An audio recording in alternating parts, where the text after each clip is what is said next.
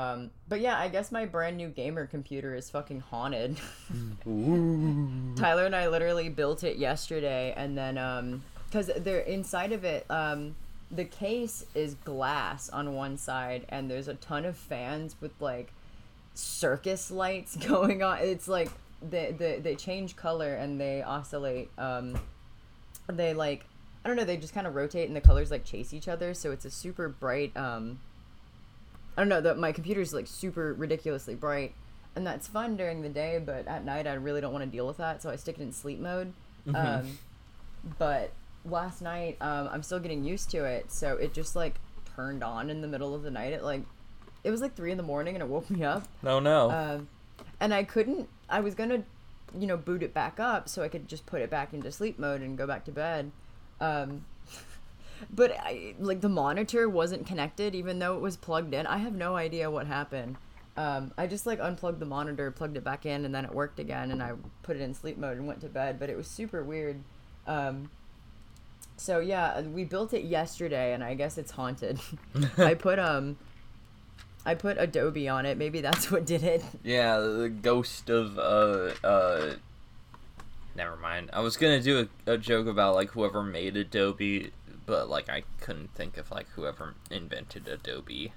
Oh yeah, Mr. Adobe. I have no idea either. Yeah, I don't know. Uh, uh, uh, John Warnock and Charles Geschke.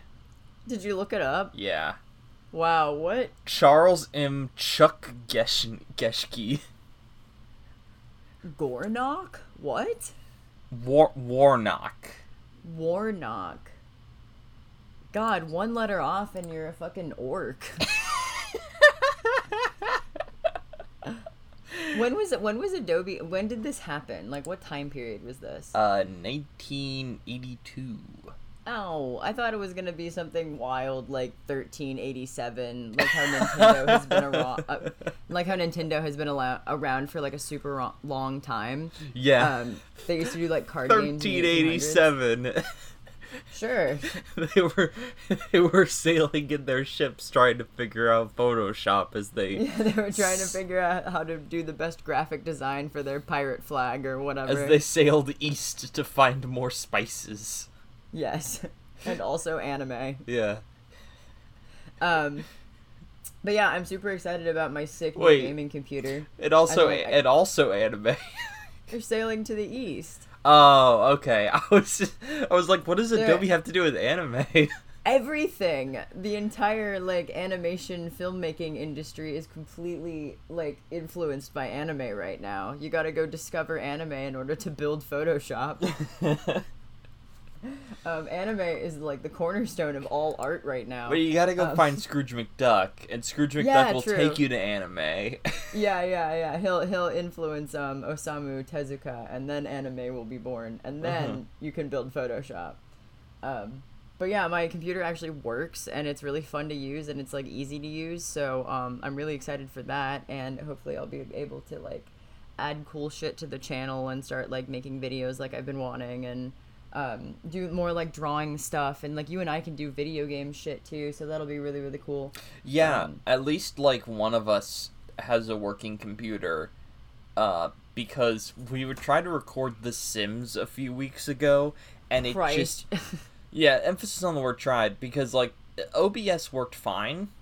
Everything seemed to be OBS working was a champ. perfectly. Everything seemed to be working perfectly fine until I stuck the finished video into Premiere. Uh, you earlier told me that you recorded for an hour and a half. Uh, uh, using like screen recording on OBS and stuff, uh, and it worked beautifully and perfectly fine. Um, I used OBS for an hour and a half, and it just it, it, it was screaming the entire time. Yeah, Uh, it was just chugging. Like the and- fucking um the playback was just abysmal to watch. It, It- moved every like fifth frame. Yeah, it wasn't like uh s- it was supposed to be recording at 60 frames per second, but it ended up being like 1 frame per 6 seconds. It was real bad. Yeah, it was rough and like unwatchable, uh which is very disappointing because we had some very good goofs in there. We had some really good jokes about uh about, about like the Joker and uh um uh You know, the our one classic slur. Joker bits. We had some really good jokes about like the one slur, and we had some like good jokes about uh, Uncle Iroh. I think might have been in there, Most likely. probably. Um, but we like, made some real ugly boys for, Yep. for for starters. That's like the most important part of that. yeah, we made some um, really ugly boys who lived in a fuck house, and Yes, they lived in the fuck house, but we can revisit them now. yeah, We can peek in on them because my computer will open up that world for us. Yeah, you um, you'll have to do all of the recording stuff, even though I'm the one playing the game. Yeah, which is unfortunate, but super easy on my part. I literally just have to have it run in the background. That's good. And it exports on its own. Like, as soon as you stop recording, it just puts it in your videos file, and you just. I mean, if you have to, you can change the um, uh, settings, or you have to, like, re export the video as a compatible file. I had to do that earlier, but I'm sure you can change the settings so that's not the case. Um, but it's super easy. I would not worry about it at all. Um, uh? It's wild. I've uh, my, I I've been playing uh Hitman because um, uh, uh, the Steam summer sale is going on, uh, and I I've been really enjoying playing Hitman, but it, it's very it's become abundantly clear to me that my PC was built for some games Not all. and Hitman not all. Hitman 2016 is not one of those games that it was built for. 2016. It can't handle a four-year-old game. Yeah, well, it's f- like every level in Hitman is like just a crowded ballroom or something that you have to like assassinate a target in, and like there's just like 50 million like NPCs in like one room or whatever. Oh, th- so they have to just rand- uh, render a bunch of dudes. Yeah, and like it it it handles it okay. I can play the game reasonably okay, but I cannot I, I can't like do a video of us playing the game. Yeah, Basically. that would probably your your computer wouldn't be able to handle that many like applications running at the same time, which really No, sucks. my if my computer can't handle The Sims, it really can't. i i- then it can't handle Hitman 2016, a game with a bunch of like characters happening at once and also murder. Uh but yeah, it, it like it also moves at about uh, a fr- uh, like a like a frame a second or so. Very Like, bad. It, it's, Not ideal. It's it's it chugs. It chugs a It bit. chugs. It's playable, but it's not ideal for uh, an action stealth game. Oh yeah, that's true. yeah, because you have to be like sneaky and stuff, and you like You can catch every other frame, but you have to be sneaky. yeah, like I'll be like uh I'll accidentally walk into somewhere I'm not supposed to be, and I'll be like, okay, time to turn around, but it'll be like way too late by the time the game registers me turning around. I'll be like, huh, all right. Keep that in mind next go around. It's like it, it, it's like playing uh, Groundhog Day. Because you have to like you'll you'll basically you'll do something, and the game will basically fuck up because the computer sucks. And then you're like, well, all right, I'll lesson learned. Uh, give that one give that one area a wide berth next time. Yeah, write you- that one on my to avoid list. Yeah, and then you and then you die in a hilarious Bill Murray montage, uh, and then you live, die, repeat, and you wake up and it's totally back to back to square one, and you gotta go right back on. Okay, give that one a wide berth. Oh no, it happened again, but in a different spot. Lesson learned. My computer's bad. My computer's bad. That's the lesson I learned. Get a better computer, Jesse. Broke asshole. Yeah, you broke bitch. Get a better computer, you idiot. You want to get a small we? computer so you can go to college and be comfortable? Pfft, idiot. Absolutely not. You fucking dumbass. What are you thinking? You need you need a battle station. This is, that is like actually a much more like accurate term than I was expecting. I thought it was like super cringy, and then once I got my shit set up, I'm like, yeah, okay. I've got a battle station now. I've got a gamer computer. Yeah. It glows different colors. Of course, it's a gamer computer. Um, shall we do the intro? We, we we shall do the intro. Cool. Um, I shall do the intro. You shall do the intro. Hello, everybody, and welcome to Best Boys Podcast, a passion project both literally and Nope. figuratively. Nope, nope. That's deep dive.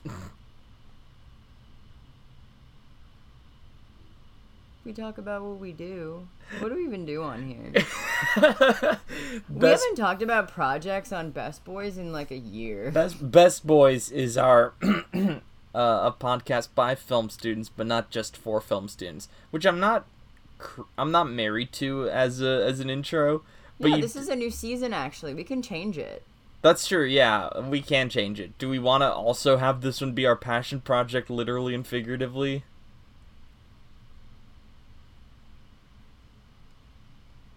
I mean, like, it kind of is, but like, no. It is, but in a different direction than deep dive. I agree. It's a different vibe. Yeah, it- the vibes are completely uh, off off kilter. Hello, everybody, and welcome to Leo and Jesse figure out their podcast uh, behind the scenes workshop live Yeah. on air. Hello, everybody, and welcome to like We don't it's plan a ahead. pandemic, man. I don't know. I don't even know if I'm a film student anymore. I'm like low key not going to college right now, so Yeah, and I'm who like fucking about knows? I'm allegedly about to finish college, so who knows? Maybe Yeah. maybe we're neither of us are film students at this point. Yeah, like I work at a grocery store, man. I'm just trying to get by doing what I like. Um, I just sit in my house and play Hitman all day until my professor and or friends yell at me to do my homework. well, regardless, hello everybody, and welcome to Best Boys. It's a We're podcast. figuring it out. We're, it's a podcast, and we're figuring it out. It's a podcast and we're figuring it out. Uh, That, that's gonna be it, I think. And also, I'm not your host today. It's Jesse. what? It's your thing. You said okay. You full disclosure again. More more peek behind the curtain. Uh, Leo, you definitely told me, or at least gave me the impression that we were gonna do a whole bit about what I'm not the host. Oh no, what's going on? Clearly, the intro went in a different direction though when you just like didn't have one, so I elected to cut it. That's fair. I was just not. I was not in the in the know that that's the direction we were going. Uh, because so I was still in the mindset of like, all right, time for my cue. What? oh no! Wait. Oh yeah, you can still react. That's fine. I don't Well- mind if you like react. well, no, it's too late now. So we're just gonna have that weird, awkward. Huh? What? All right. Anyway, moving on. it's a podcast. We're figuring it out, it's a podcast. And we're the best at it. We're we we sure are. It's our podcast, and we'll suck if we want. Yeah, eat eat my eat my ass, Joe Rogan. We're we're the best at it. Mackle who? Fucking quit. Quit your Quit jobs, your job, old man. Joe Rogan. Um, but this is your episode. This is your this is your creative space. Would Yeah. you like to? Would you like to bring your offerings to the table? I suppose. so here's what's going on. Uh, about a year ago now. Jesus, it's been a year. Uh, we we did an episode of Best Boys on um uh, a script I was writing for uh, my screenwriting class, which was tentatively titled Northern Lights, and we joking I jokingly refer to it as Northern Fights, which is a better and worse name for it. yeah, it's two different vibes that are both good and bad. I think. Um, but it was a, a superhero rom com road trip movie about a superhero and a supervillain uh, falling in love on a road trip together, uh, and it was it was very silly and cute, and it was mostly just me pitching the movie to Leo. Uh, this episode is gonna be in a similar vein, but also different because I've scrapped Northern Lights. We're done. it's we're, gone. No. we're we're throwing it away, but the characters live on because nice. Okay, I do that all the time. because I've decided that that wasn't the direction I really wanted to go with, and also I, th- I think the characters needed some retooling.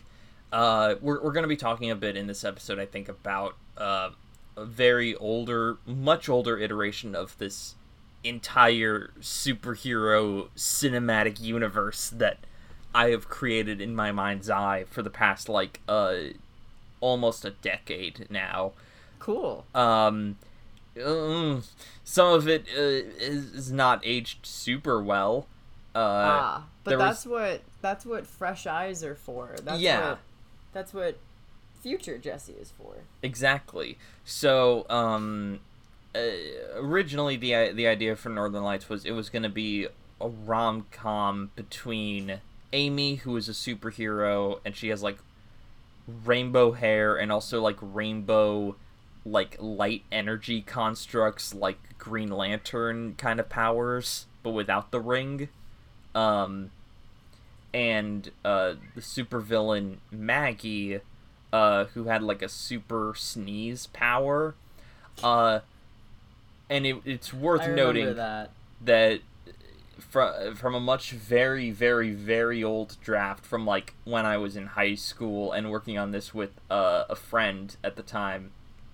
Uh, in doing some some digging into, I, I've been doing a lot of digging through old uh, Google Docs files, uh, trying to get ideas for characters for this new uh, series that I'm, I'm gonna be workshopping today. This is a workshop episode.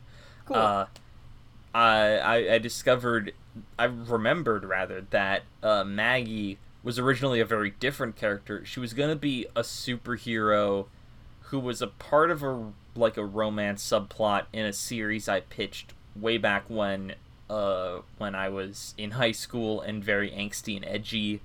Uh, and it was gonna be like a you know in a, in a town that's that's locked down by the government because of the high crime and whatever and you know a, a group of heroes will will will rise against the oppressive regime or whatever and it's like hasn't aged super well in in light of us all being locked inside our houses and stuff That's Uh, a very good point.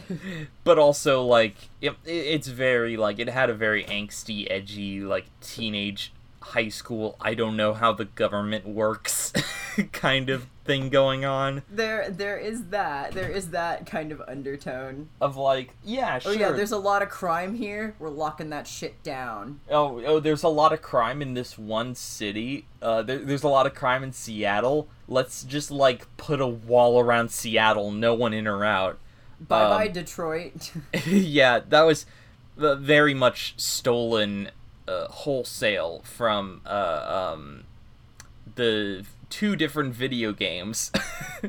uh, it was stolen from Infamous, which is a different superhero game, and Batman Arkham City, which is also a superhero game.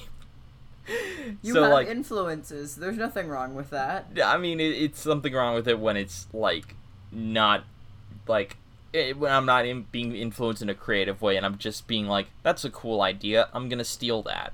I'm just taking it now. I'm just taking it and There's not something- changing it and doing anything unique with it.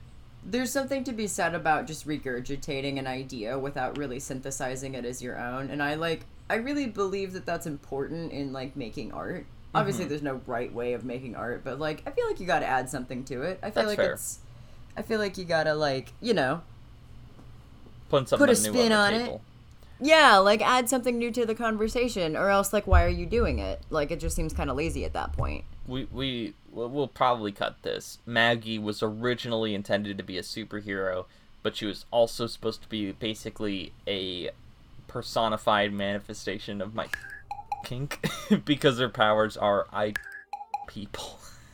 Oh, that's pretty on the nose. Yeah, it's like super. And also, like, her name is Maggie Masterson because one, uh, alliterative superhero names, and two, master, uh, sex, you know. Oh Uh, yeah, the uh, sex. So that that went to the wayside, um, and she eventually just became a, a super villain with sneezing powers, and I was never really like really invested in her.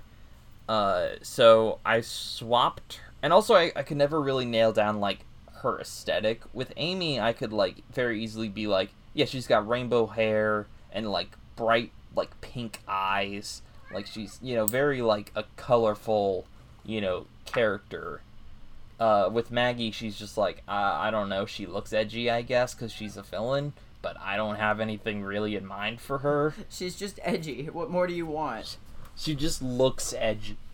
Um, so I've swapped out with a, a different character who I think I have developed a lot better in my head, uh, who is Ash. Ash Ash's thing is that she has like cartoon powers. So she functions like a like a like a freakazoid or like a a, a Roger Rabbit of sorts where she just you know she could pull like a hammer from behind her back or like she'll you know throw a stick of dynamite at an enemy and it blows up in their face and leaves a bunch of soot everywhere Can and she can she conjure holes? uh yeah she could conjure holes That's the Uh, most important could- Looney Tune trick. Is conjuring i was gonna holes. s- i was gonna say the most important looney tunes trick is uh walking off like a, a a skyscraper and not looking down and continuing to walk uh, until you look down and then immediately plummeting to your death I don't know which one I put above the other because that one is also good. or also like running in place for a bit and then running incredibly fast forward. Oh yeah, with, with the Uh, accompanying like blah, blah, blah, like sound effects. Yeah. Yeah, the sound effect that is impossible to replicate with the human mouth. yeah, which is supposedly done with a balloon. Do you know if that's true?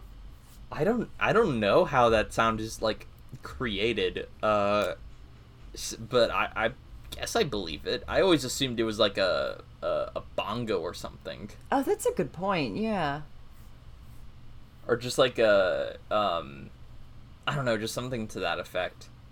Maybe like a, a shoe on a table or something. I'm I'm I'm leaning bongo. Maybe bongo and balloon and shoe on a table. a Foley department. It, it's a Foley department. It's not one object. I mean, Um, yeah, obviously it's a full like uh It's a team mean, of it was people. also but also it was Hanna Barbera who was like making it, so maybe it was just like one guy and a set of bongos. That's true. Yeah, it's one guy with Kidding. multiple objects. It's it's one guy with a bong with a single bongo and like a ham sandwich that he uses to hit the bongo with. Oh, that sounds just horrific. That sounds like the worst noise. It sounds like a wet bongo hit. Someone would ar- some would argue that the uh, sound of someone running in place and then zooming off is the worst. Maybe not wet, but definitely like soft, like a weirdly soft like bongo pat. yeah. Um. Anyway, So e- either way, uh, I recently uh, the the reason I am currently pitching this uh, um, the current title for the show is Girl Frenemies. Um, working title, not married to it. Uh, but it's the the idea is it's uh two women are dating, and over time they start to realize, oh wait a minute, I'm a superhero, and that person that I'm dating is definitely my archenemy supervillain. oh, that's what are we gonna do about this? I like that. Um, That's a fun premise. and there's like some fun kind of uh, dynamics you can play around there. I'm not sure if it's gonna be like a TV show or a comic series. I'm leaning towards comic because uh, with a comic you basically have like an unlimited budget for like special effects and whatever. That's true. It's just yeah. like sure you could draw like the alien conqueror galactus and whatever um sure why not where in the movie it just becomes like a big cloud of smoke that like comes to eat the planet yeah, that's true. Like they have no budget for like the character design, so they're like, "Well, it's a cloud." Yeah, we don't want to make this big purple tuning fork man, so we're just gonna make a big cloud.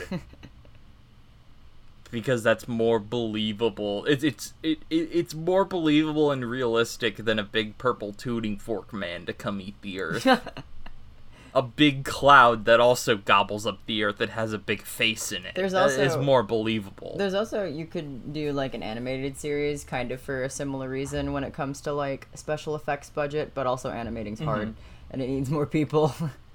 animating hard and it needs more people you're absolutely right and also you, you have to like with a project like this uh with like not to be too real but like with lesbian main characters and stuff uh you're gonna have to like you know find someone who's like relatively cool to like uh give you the go ahead on this project. Yeah, a lot of and it, and uh, it's becoming like easier and easier, I suppose, like with Netflix and stuff and She-Ra, uh, and like Adult Swim is like usually chill about gay stuff and whatever, Yeah. but also like, I, I don't know, I'm not really feeling an Adult Swim vibe from this, and Netflix I have kind of mixed feelings on as a company. Yeah, I agree. Uh, I I totally agree. There's um Laverne Cox apparently has a documentary about like trans representation in media, and it seems like a Mm-hmm. really good documentary. I just am torn by the fact that it's on Netflix.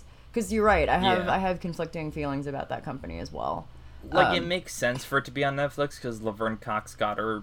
It really got her breakthrough on Orange is the New Black, which is a Netflix series, but also That's a good point. But also, yeah, Netflix is kind of. Mm, I don't know. There, there's something about them, and also, aren't they? Are they still like fifty million dollars in debt, or is that over? Oh yeah, that was know. a thing. That was definitely a thing for a bit. I don't know if it still is. Uh, but either way, girl frenemies. Uh, I w- I recently watched uh, uh, a, a two hour long video essay. It's very lengthy, uh, but it's very very good. Uh, it's by a guy on YouTube called Bmask, uh, who I really enjoy. Highly recommend. And it's a video essay on the Fantastic Four and like the the history of the characters in the comics and how Stan Lee and Jack Kirby made these characters who, you know, are really different from like what superheroes were at the time because you know, Superman and Batman and like characters like that were very very boring back then. like they had basically no character outside of I am a hero and I am good and I will save the day. Yeah, I was gonna say like the the personality trait is I will save the day. Yeah, and like Batman, you know, more so uh, because he's got that edgy, you know, brooding whatever. But also, like a lot of comics from like the fifties and sixties were very heavily, you know, there was so much exposition because uh, the thought the thought bubble is not much of a thing anymore.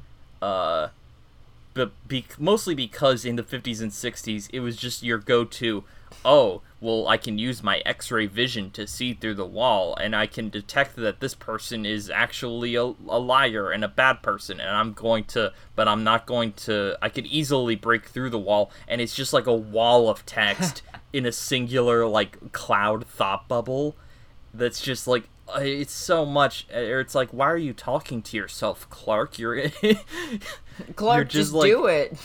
Clark, come on, man. You're you're just talking to yourself in this alley, staring up at the, the villain. Just go beat the villain, Yeah, man. like he's just been staring up at him for like five minutes, thinking about his plan, so the audience can like quote hear it.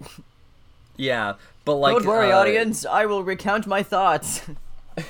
The Fantastic Four was wildly different because it was a group of characters who uh, they were all like friends and family members and whatever, but they also bickered a lot and they felt they fell around at the drop of a hat. Like they just started like arguing and bickering, and the Human Torch and the Thing had this weird like prank off rivalry, uh, and like uh. Reed Richards is like an arrogant prick, and Sue is married to him, and also has this like annoying, obnoxious, dumb brother who turns himself on fire and whatever. So like, eh, you know, there's a lot of like just, you know, interesting character dynamics going on, and then also, you know, here comes again Purple Tuning Fork Man who's gonna come eat the Earth. Oh no, we need to stop him. You still get the Uh, fun action and adventure while getting like characters that feel more They're more ridiculous, but also more human. really yeah really human very interesting character dynamics and also just like what i love about comic books is that like in a movie you have a very limited suspension of disbelief uh because you know the special effects maybe aren't all together or maybe the acting is a little hokey or maybe you're, you're looking at iron man in you know captain america or whatever and it's just robert downey jr's head just floating very obviously like cropped out of a green screen or whatever just floating around where the iron man armor should be and it's like kind of noticeable that it's not a very good effect uh and and stuff like that and you know with tv shows it's even a less budget That's true. Yeah. um, but with uh, with a comic, you know, it's just like you have like you know a a silver alien man who's like completely chrome and shiny, and he flies around space on a surfboard, and his name is Norrin Radd, and like you're just like, yeah, sure, why not? Like you might as well. you know, like super, comic books and especially superhero comics can just be as ridiculous and stupid as they want. And the I beg your pardon? my phone buzzed. Sorry. oh, okay. I think my mic picked it up. That was weird. Yeah, I just I just heard and I was like, is Ned good? Oh no, yeah, that was like a vibration on my desk. No, that wasn't. Yeah, Ned's napping. He's fine. He's being very sweet. Oh, good. Good. Here, I'll send you a picture actually. Oh, wonderful. Um, but I, I really like was inspired by like the the really interesting like character like growth and emotions behind the characters and the relationships between the characters and even the relationships between the heroes and the villains because Doctor Doom who is you know the poster villain for you know Marvel as a company like he's basically their Joker like he's everyone whenever you think about Marvel villains, Doctor Doom is like one of the first people that comes to mind often. Um and for a good reason because he's great, but also he has this like very interesting, you know, relationship with the uh, you know, with the Fantastic 4. And he's not always the villain. Like he helped uh, uh he helped like uh um uh Sue Storm give birth one time. And uh I feel like I knew that for some reason. I feel like that was something that was like a tidbit that I was aware of. because like he is a doctor and they just needed like a guy who could like help carry this child who was born who was like conceived in another universe or whatever and then he decided you know what i'm gonna name the kid because uh that's the deal i'm making and I named the, child's Fantastic Four- Doom. well, the, he actually says, "Look, I'm not gonna name the kid. I'm not gonna name her like Duma or something. I'm not crass and stupid." uh, Duma. that's actually That's hilarious. Duma. Uh, and it's like he's a very like interesting character, and he's like kind of sympathetic in a way because he just he just thinks he's like better than everyone else. Like it, it's as simple as that. He just thinks himself to be kind of a god, and in a way, he kind of is. Uh, there's one comic that uh, he t- he talks about in the video where it's a guy. It's it's some like evil alien dictator or whatever comes to Earth with his apprentice, and uh, he you know threatens the Fantastic Four and whatever. It's like I'm gonna kill the family. Ah ha ha! I'm evil. And Doctor Doom shows up and is like, "Hmm, I'm gonna stop you because uh, you're destroying the world that I want to take over." And the the guy, the evil alien guy, just beats the shit out of Doom and takes him like into the distant past into like the dinosaur age and just drops him there and is like, "You're gonna die here. Bye." And what goes back to the future and like uh, you know, f- beats up the Fantastic Four a bit, and then the apprentice kills the the alien dictator, and he reveals himself to be Doctor Doom, who inexplicably survived literal millions of years on like sheer determination and grit just to get back at this dude. He was like, he's just a guy, right? Like, he's just a guy in a metal plate. He's completely mortal, but he's just so resilient and so petty. That's so funny. He's just a huge dick. he's just so petty and so like don't forget his birthday or else That's super funny. He's like, "This is my world It's to so destroy. good. I will kill you." I love him. I, I love it so much. And I want to do something like kind of similar with like very interesting like, you know, character stuff and relationships and stuff. Um with, you know, uh this interesting sort of love relationship between these two characters who unbeknownst to one another at first are a superhero and a supervillain.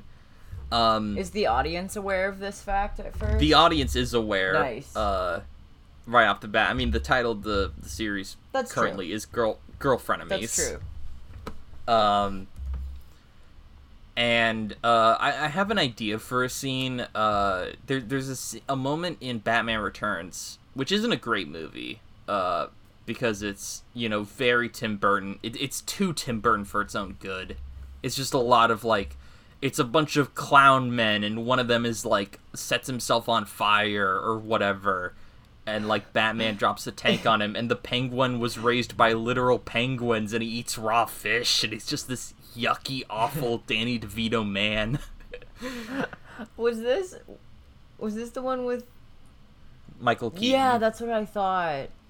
Yeah I, um, I, I am I am familiar with this one. I'm familiar with the terrible Danny DeVito penguin man that eats raw fish. and was literally like his parents were like he's so ugly and they drop him into a river and the river leads him under the Gotham City Zoo in which he is like taken in and raised by the penguins at the zoo. They didn't just like discover this fully grown man like living in the penguin enclosure.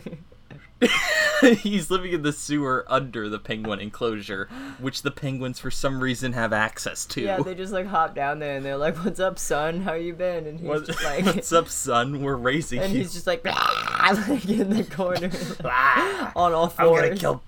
I'm gonna kill Christopher Walken, who is literally named Max Shreck. No, he no. The penguins go down into the sewer, and then they don't find anybody because the baby definitely would have died anyway. you would think. No, he just survived for like 30 or 40 years off raw fish. A determination and anger that he could kill his master one someday. and then get his revenge for abandoning him in the distant past. It's insanity that there are so many fucking um, villains that's like, yeah, I have no power. I just ball super hard and I like give a shit about my own life. like, it's sheer grit. It's sheer determination. Well, I mean, that's all. That's most Batman villains ultimately, because then there's like the Riddler, whose entire thing is just like, I'm just gonna annoy the fuck out of people. I'm just gonna leave like question mark boxes and like shoot a missile into the sky that writes a riddle in smoke, and the riddle is just some nonsense about like what's ten ounces and sits in a tree and is very dangerous. And it, the answer is a, a sparrow with a machine gun. Yeah, all right. like just the most like riddle me piss garbage. Riddle me piss. but like I um God, where was I going? Oh oh there's a scene in Batman Returns where he's where Bruce Wayne is dancing with Selina Kyle at a ball and they're flirting with each other and they've had encounters with one another as Batman and Catwoman. And uh Selina like you know they ki- they kiss each other and Selina looks up and they see a mistletoe uh because it's you know Christmas time uh and she says ah mistletoe you know it's really it's really deadly if you eat it. And Bruce uh says something that Catwoman said to him under the same like uh kind of circumstances and says uh but a kiss is even deadlier if you mean it. And they like look at each other and they realize wait a minute. You're definitely Batman and you're definitely Catwoman and they like get really close to each other and like Selina has like tears in her eyes and she just goes oh my god does do we have to like fight now? Oh, what no. are we, what are we gonna do? And it's like this heartbreaking kind of moment of realization. They're in public. They can't do anything about this uh, without the chance of like outing each other as like one a vigilante and the other like a known criminal. Yeah.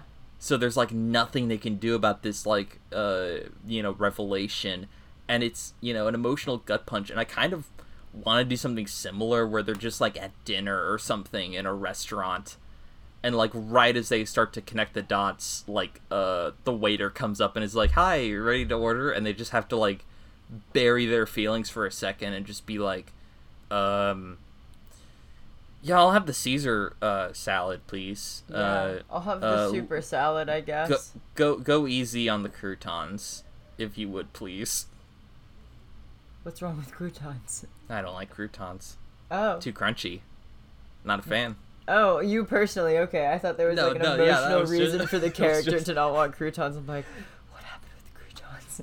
No, croutons isn't like a relevant plot point. I don't think. There's I mean, gotta maybe it be. is. I don't know. Maybe it is. Maybe you know this is a workshop episode. You know, uh, maybe there be, there becomes a great idea for a crouton subplot. Yeah, I don't know. maybe Maybe, just maybe like, Amy needs to run to the store because they're out of croutons and she notices a crime happening, or something. I don't know. they have like a. that would be funny. They have like a like a dinner party that they're hosting, and it's like, oh shit, I forgot croutons. I'll be right back. The store is right there. I have to grab this thing anyway, and then Mhm. crime happens, and then.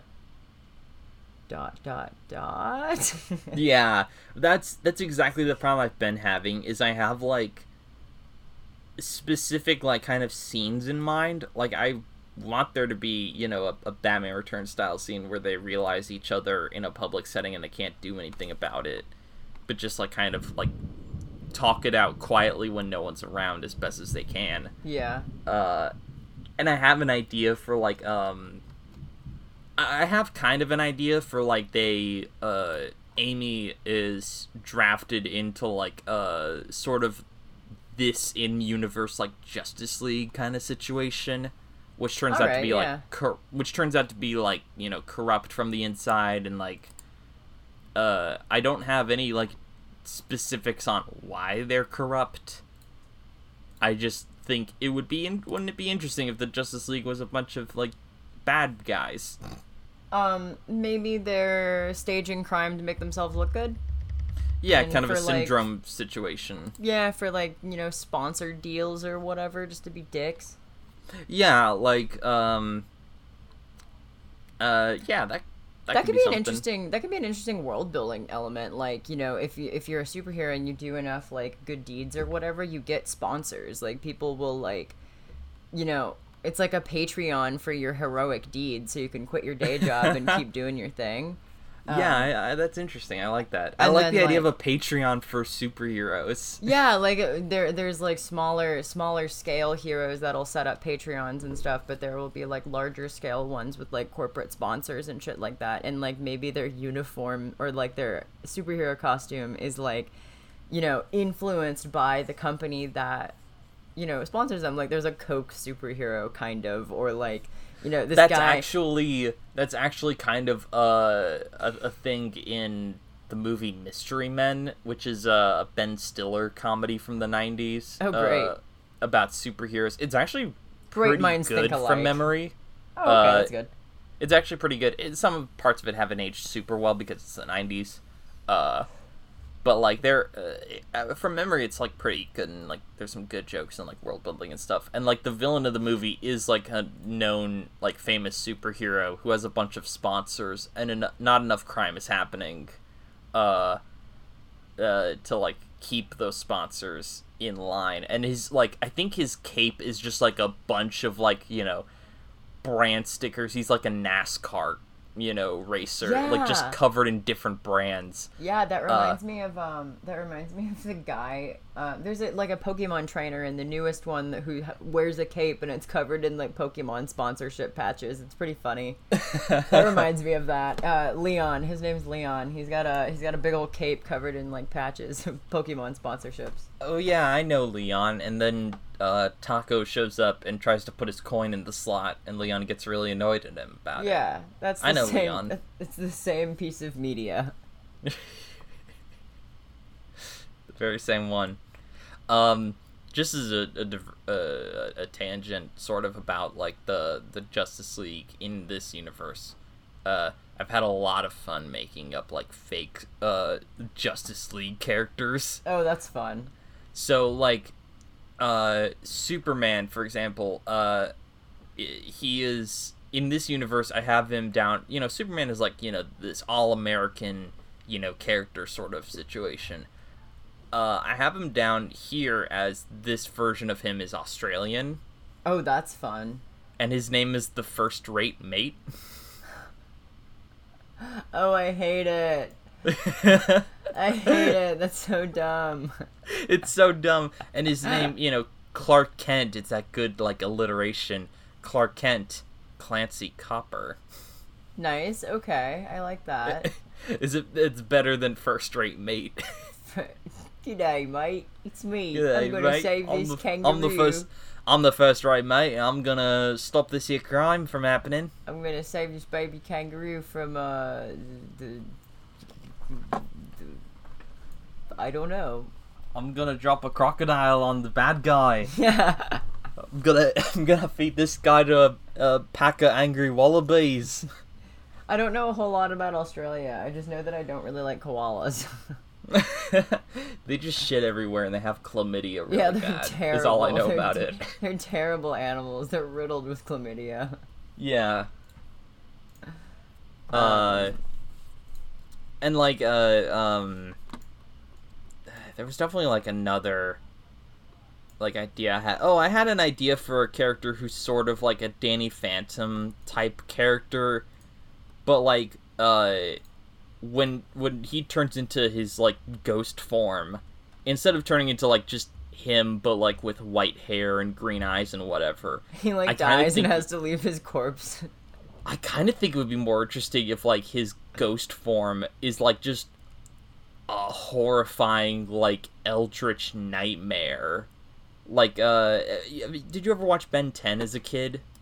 I didn't. I was exposed to it through cultural osmosis and a friend of mine growing up, but like I didn't I didn't really watch it myself. There's uh, uh, a plot point at one point in uh, uh, Ben 10 is one of his aliens that he can turn into a ghost freak. It's just like a standard looking like ghost, but at one point Ghost Freak uh like I guess defects and like leaves the watch and like him and becomes like a recurring villain for him. And he takes on this way creepier uglier form uh that I just sent you like a picture of. He's fucking horrifying. Ooh, and yeah, I that's really upsetting. and I kind of think it would be interesting to have like just this, you know, you know, average, you know, you know, kind of, you know, undead teenager or whatever, you know, instead of just turning into like the same character but like a with minor cosmetic differences, just turn into this like he's got an upside down skull with yeah, one eye, that. and That's he's got like terrifying. his like ribs are exposed under the like ghost skin weirdly enough and there's like tentacles and sharp claws he's just really yucky Yeah, he's horrible. He's like very like disturbing uh, I'm going ghost. a children's show yeah going ghost It's like terrible creature noises. yeah just like the absolute worst to look at Side note: It would Um, be really fun to do into in, to, to get into doing like creature sound effects and like creature voiceover work. Just like get, Yeah. get paid to sit in a booth and go like for like hours. I know The there's more Frank to it. Welker. I know there's more to it. I know it's Yeah. like hard. Um, clearly, I can't do it. Um, Mm-hmm. I always really wanted to be like a, a, a Foley person, honestly. Like yeah, when I that'd first be cool. I took a, a tour of uh, FSU's film school before I realized that there was no way I was gonna get in because it's so competitive and like high stakes and whatever. Uh, but like they they showed us uh, the Foley room and like there's just like a a, a square, you know, like uh, indent in the floor and the indent is like full of rocks and like little river stones and whatever just for like you know stepping on to create that kind of crunchy stepping on rocks sound. Oh, that's fucking awesome. Or you could just And- go on location and record there. Nah. Huh? Nah. Because sometimes, like, you know, a, a plane might be flying over and it's a period piece, or like there's too much, you know, animal chittering where there doesn't need to be animal chittering or whatever. I'm just bitter that my school doesn't have a Foley room. No, that's fair, yeah. But like I, also I get authentic Foley just for the I- record. I remember I also once watched, uh, um, like the behind the scenes for Cloudy with a Chance of Meatballs, and they showed like the the Foley uh, department and whatever. Uh, oh, and they they also uh, I also watched uh, the Rugrats movies Foley work. This is a completely tangential. Uh, but like uh, there was I was watching the Rugrats behind the scenes, and they were showing the Foley department. It's raining now. Uh, I think I heard and- something. Did, was that thunder? uh, it's I think it's just rain hitting the roof. Oh, all right, never mind. um but like uh they just like uh got like a really really old squeaky like tricycle uh and they they said like the older the object is like the better like and more like cool and crunchy the sound is Oh, you know yeah. because it's like way more outdated and way more broken down and like you just get some really good sounds out of it for like weird different stuff and i was like Ooh, i wish i could have access to Foley stuff. Like just going through junkyards and like old That would be like closet rooms and whatever, and just grabbing like an old tricycle. All right, I have a project coming up where I need like a a, a you know crappy bike sound or something. Sure, that'll work. Doing sound research is really fun, and I feel like having that as like a career position would be very, very interesting. Um, Um, but yeah. Anyway, back to girl frenemies. um, my mind is all over the place. I have like ideas for like uh supporting characters and stuff. Um, like I, I have an idea, sort of like a little bit what we were talking about with uh uh like heroes and villains having like kind of sponsorships going on yeah. of like heroes and villains having like supervisors and organizers because like they have like managers. That sucks. basically so That's like hilarious. you know basically like a, a you know a hero you know they're like all right well who's available uh, well you know superman just uh you know took time off you know he's having pto uh you know uh, batman's having date night all right wonder woman uh you're available oh you're calling out sick all right fine green lantern come on in you know They have like, like, just- shifts.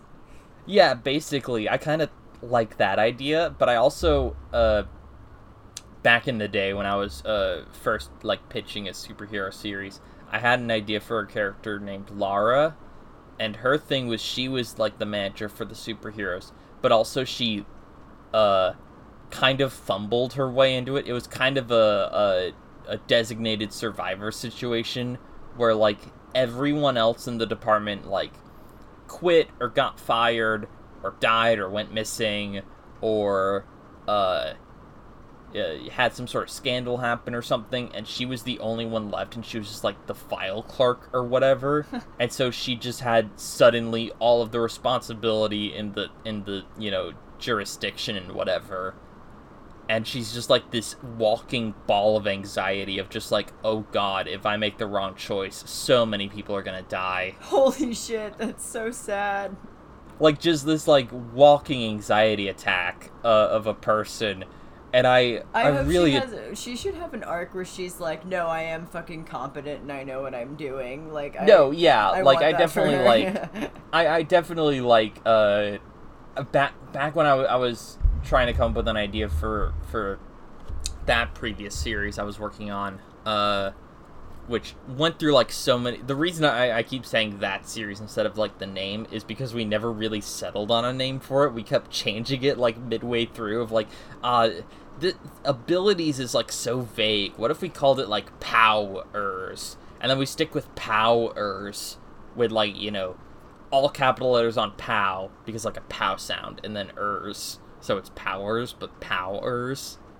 And then we realized, no, that's stupid. Let's, let's I was just gonna name say it that after. sucks, Jesse. And we're like, no, this is fucking stupid. Let's just name it after the town. And we named it after the town it was set in. But then that kept changing. oh like, God. where that was set. It, it just became a, abysmal to work on. So that's why I keep referring to it as that show. That's hilarious. Uh, I was wondering if you were being like, like, I don't know, derisive, being like shitty towards your previous creation, but I think it's funny that you literally just don't have a name for it. And we never really had like a consistent name for it because it was just constantly ever changing. Uh, we definitely like had uh, like B plots in mind for like fun stories for Lara to play with of like um I had an idea for her and like a different character. I think it might have been Ash uh for them to like go on like a golf like friend date to like try and get her mind off work and she just kind of sucks at golf and keeps getting frustrated and like tense Oh no. while trying to unwind playing putt putt or whatever. Is it like mini golf? yeah. Hell yeah. um I had another idea for an episode where they were like going to be stuck in an elevator while like all while like the big like action finale season finale was like going down and she's just like god I need to be out there there's no cell reception in this elevator we're stuck in here This I poor hate character. this. I want Laura to be happy and relaxed so badly. Can I, smoke her like- out? Can I smoke Laura out? she needs it. but then like also her brother uh is uh, I had I had it down that her brother was like the uh like the had basically the same position of like organizing and managing for the supervillains. So there's like kind of an interesting like family kind of dynamic there of like they're like on decent terms and they like you know they talk because you know they they have to and whatever their family. I mean you don't have to talk to family, but like you know some people think they do. Yeah. uh and like so it's just kind of this weird kind of tense like they love each other but also like come on man. Can you just get with the program and like chill and not work with superheroes and or villains depending on which character is saying this? Yeah.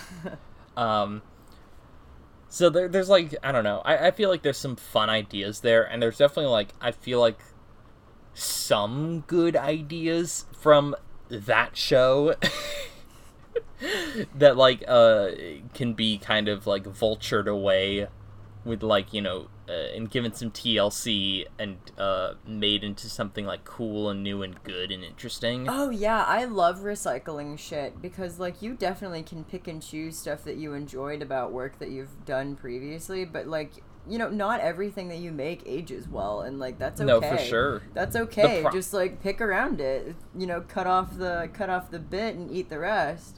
Um, The problem is that I, I don't know necessarily what parts I want to keep for like you know bring into this project in, into girl frenemies and which ones I want to keep but put into a different you know separate project. there are um, things that you can use for both. You just have to change it both times. You just have to make it Yeah. work for for what you're doing at the time. Depending, I'm sure there's like Mhm. situations where that'd be harder, but um yeah, I don't know. You can adapt like fucking anything, and these are all your ideas. This isn't like Mhm. you're. It's not like you're like ripping off like I don't know, Princess and the Frog or like I don't know. You're not straight up ripping off a a movie that's already out. You're ripping off stuff that you did in high school that you never really did anything with. So like, Which was all partially rip-offs of different uh, characters and IPs and stuff. which is what literally everything on the planet is. Art Yeah, does not that I- exist in a vacuum. There's that idea that like there's only like six or seven like actual stories and we just keep recycling them and putting them with like different names and aesthetics and genres and whatever. Uh i don't know if i necessarily agree with that. I don't, agree think with that number number, for sure, but there's i like, definitely think there's like a, a, a much bigger number than like seven. Yeah.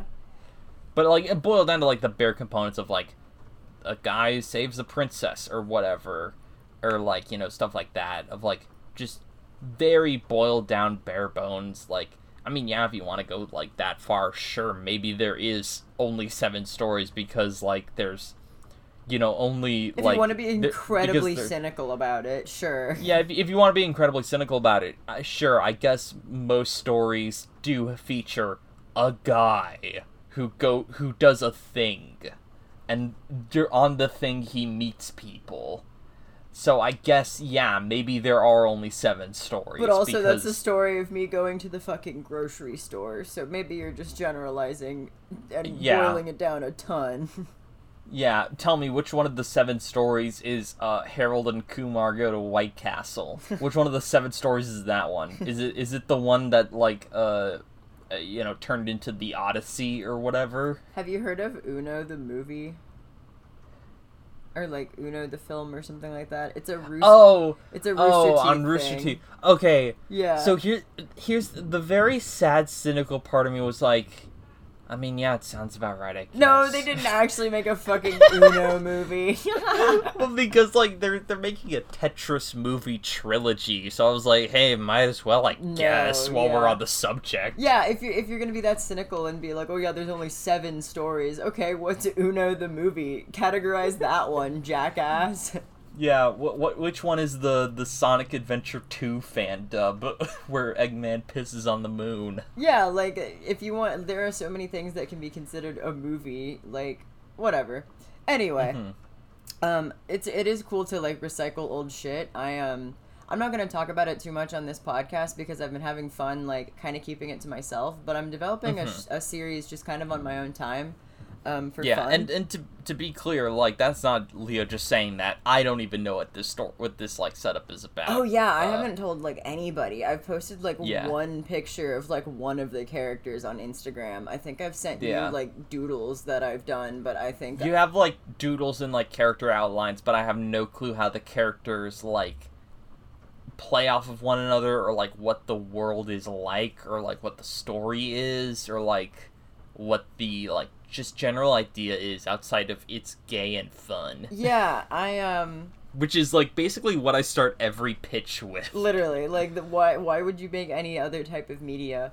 Um, But Exactly. I'm not gonna get into like details because like I don't know. I feel like I need something for myself that I will work on consistently because we've talked about this like not on the show, but like we've talked about how um like if you talk to people about what you want to do, it gives you that validation so you don't feel the need to work on it anymore. Um, so I'm trying to like avoid that. So I'm, I'm just like kind of keeping this one to myself and like hopefully I'll be able to do like a lot with it. Um, hmm because I'll be motivated long term.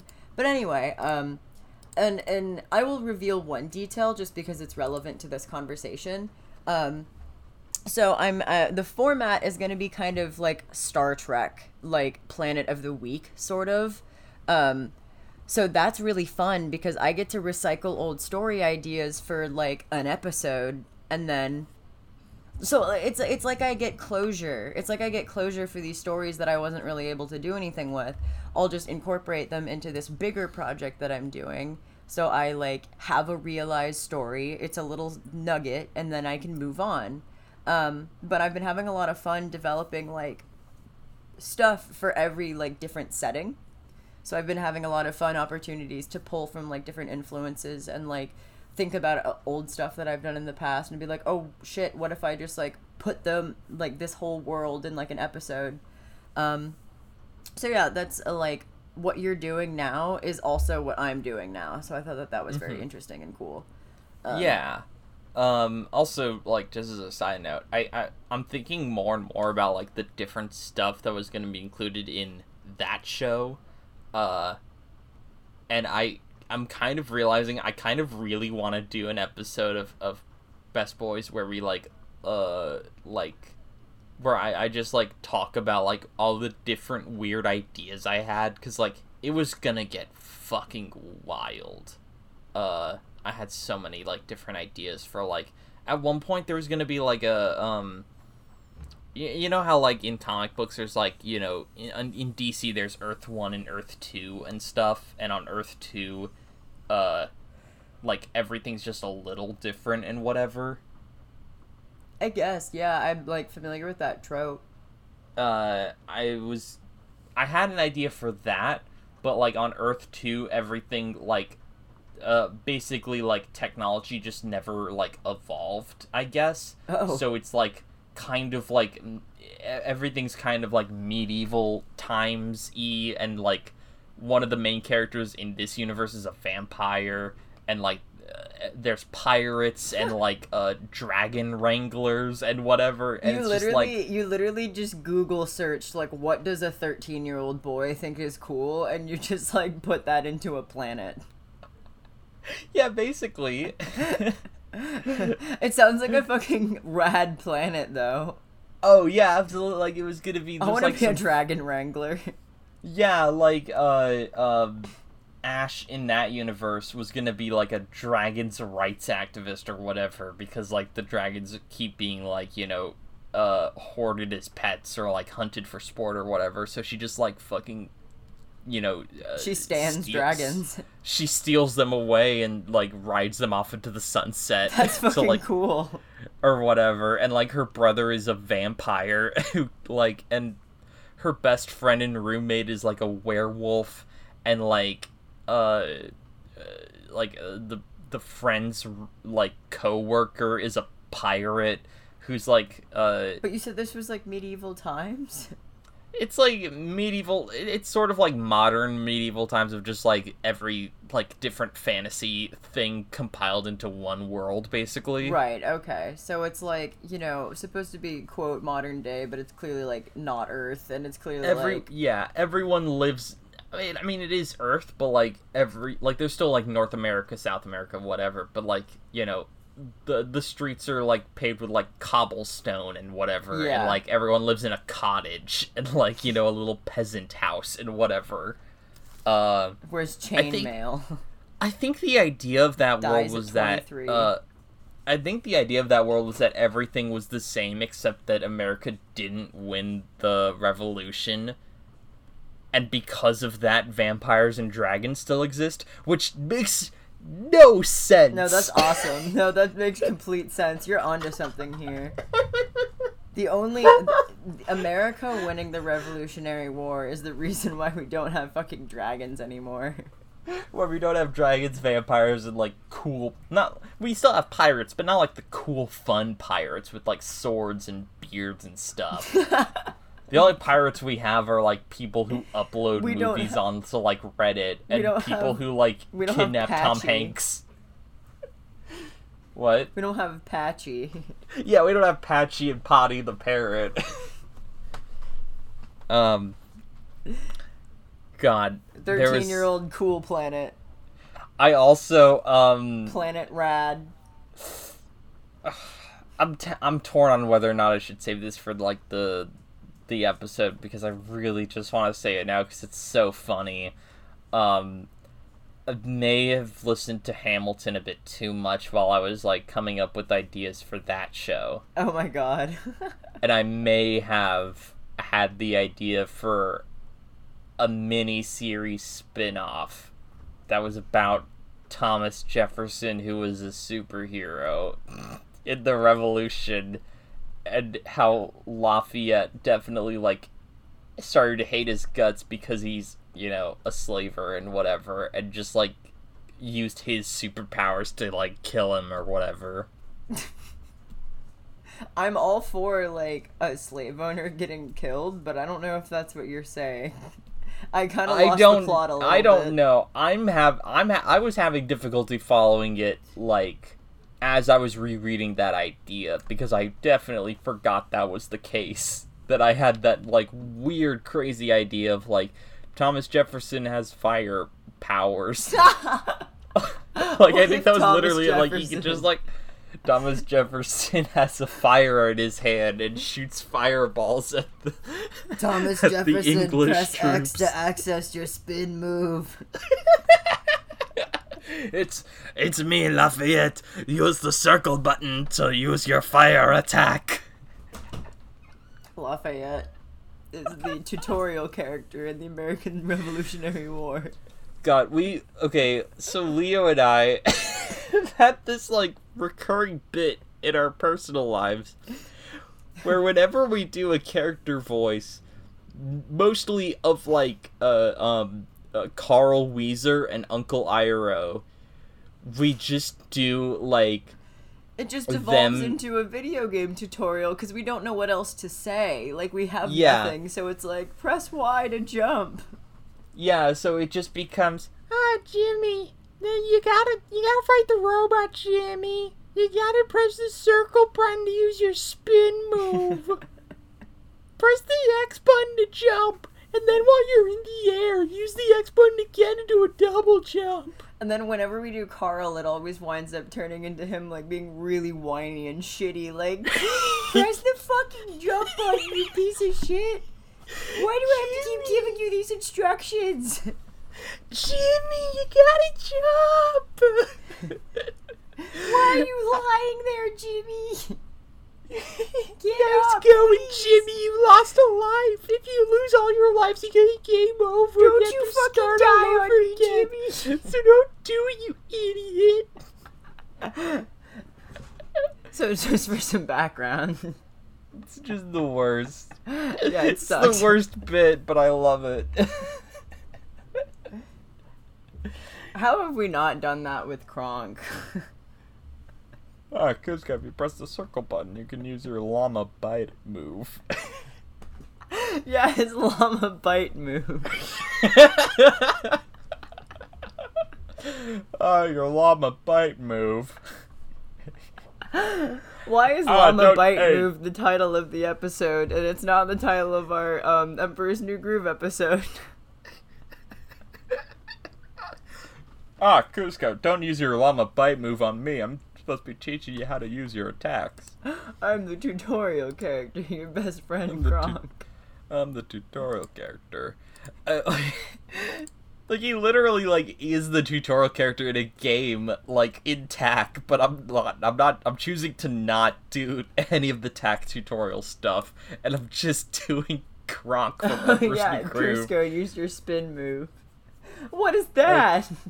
Hey, Kuzco, use your spin move. Uh, I don't know how to do that. I have people use my spin move for me because I'm the emperor. use your tail whip. Use your yeah, use your tail whip. Hey, Kuzco, if you hit the jump button while you're in the air, you can do a double jump, and that can help you reach new heights. ah, ah, ah. This is a terrible laugh. Oh, okay. I thought you were doing the count from Sesame Oh Street. Oh no, yeah, I like kind of choked You a could bit. It you not do a double well. jump. You can do a double jump if you press the jump button two times. Ah ah ah. Elmo. Elbow. Press the jump button twice to do a double jump. Ah ah ah. Elmo says that's too high. Elmo says I'm going to bed. No. That's just see Carl again.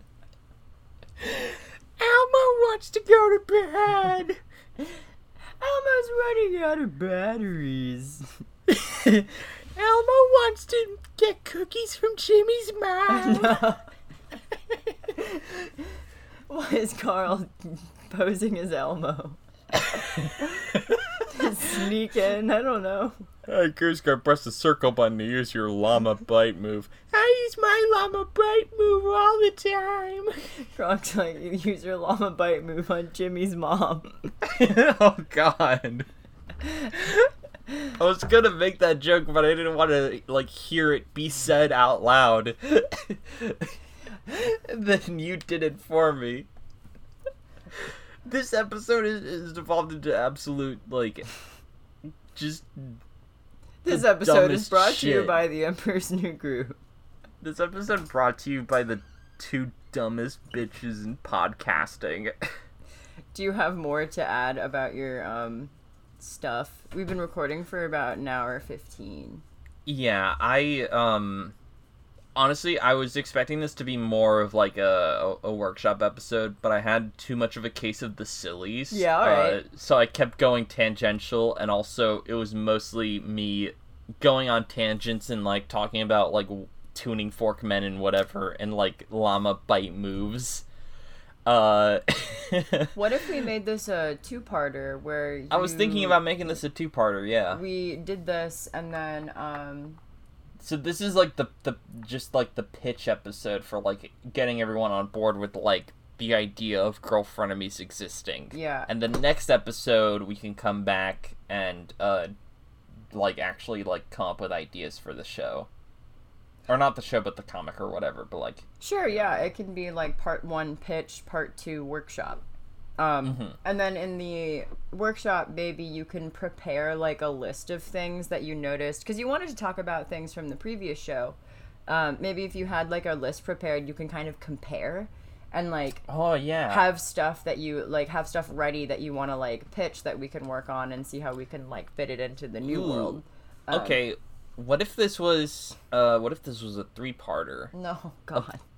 of the first of the first part being the uh the the, the, the idea of girl frenemies existing the second part is all of the weird c- crappy weird fun interesting but also dumb ideas i had for the previous show and the third part being like the workshop for girl frenemies and taking those weird dumb ideas and turning them alchemy like into a good idea Yeah, I guess that makes sense to set it up first. Um,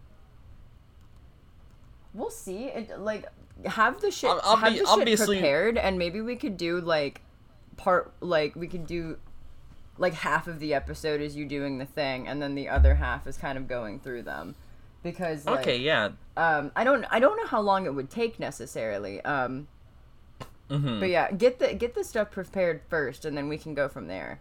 Um, yeah But yeah, this could be like a multi-part thing. Um, yeah, this is gonna be a, a, a multifaceted, uh, like, uh, adventure series. What if Um, what if the um what if like the what if it was a four-parter? No, what if it was like a 1 and then there was like a point 0.5 and then we had a second like full episode. Like the the the the old like funky ideas, we could do like a smaller like less um less formal episode. Um, because it's gonna be kind of silly, right? Like, a, a little, yeah, a little best boy. yeah, like a a best boy. There's only one, but that doesn't work. 'cause no, we're no, I don't want that because then it would just be me talking about like just saying just. It would honestly like uh not not not to be too serious, but it, it would probably devolve into me like being like self-deprecating a little too much and just being like if it was just me doing it and just being like, "Hey, this is a dumb idea I had. I'm such a stupid idiot. No, I just meant that that title wouldn't make sense because there yeah, would be because there's two, of of us. us. Um, yeah, I wasn't Um, suggesting we like have one of us bail. Um, Yeah. Uh, but like best little boys. No, that's weird. bite-sized That's boys. weird. Felt felt weird. Bite sized Boys is good. I'm so good at names. I'm so You fucking really good at are. names. Like every time, every time.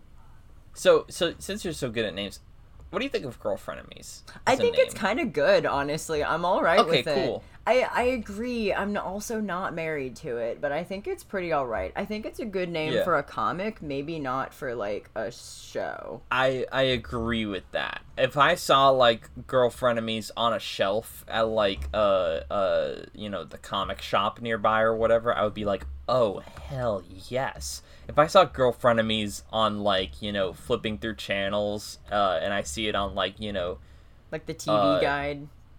Yeah, if, if I'm on like the TV guide or whatever, and I see it coming up like next on, uh, I don't know, the Discovery Channel or something, I'm gonna be like, oh no, I'm good.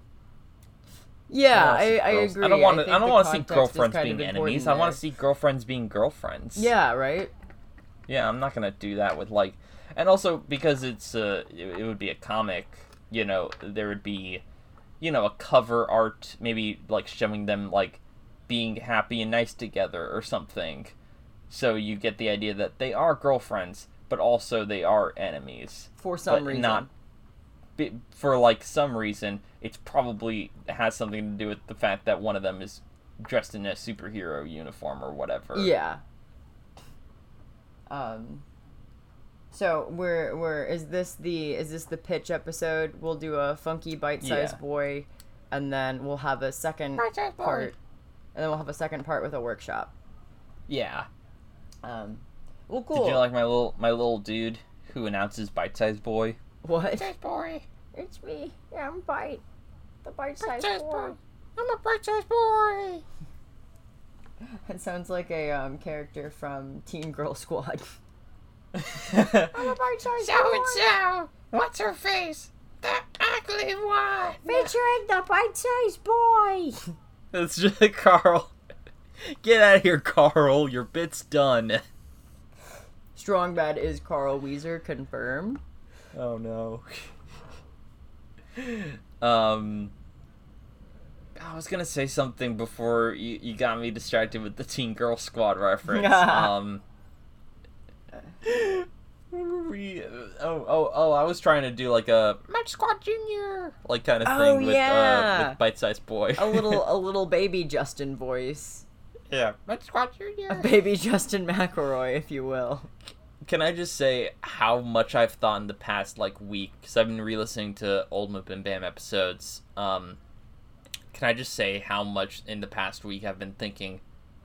God, I would kill for like a Munch Squad full podcast, Yeah, it would Like be a- really a interesting. full length podcast that's just Munch Squad. Um, and I was like, I wonder if I could do that.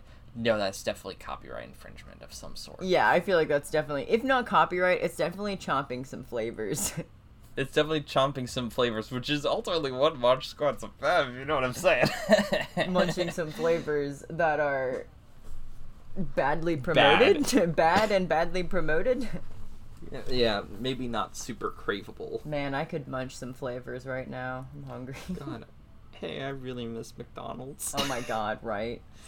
I miss Dude, I food. just I miss McDonald's so bad. I I literally like the other night I had a dream where I was in like a super mall and in the mall it had two McDonald's and one of the McDonald's was closing early and I ran in to get like the, the to get the, the fries as quickly as I could but the fries weren't very good and salty so I had to run really fast to the other McDonald's and I was so happy to see the other McDonald's at the bottom of the escalator be like, "Yes, you're still here. Hello.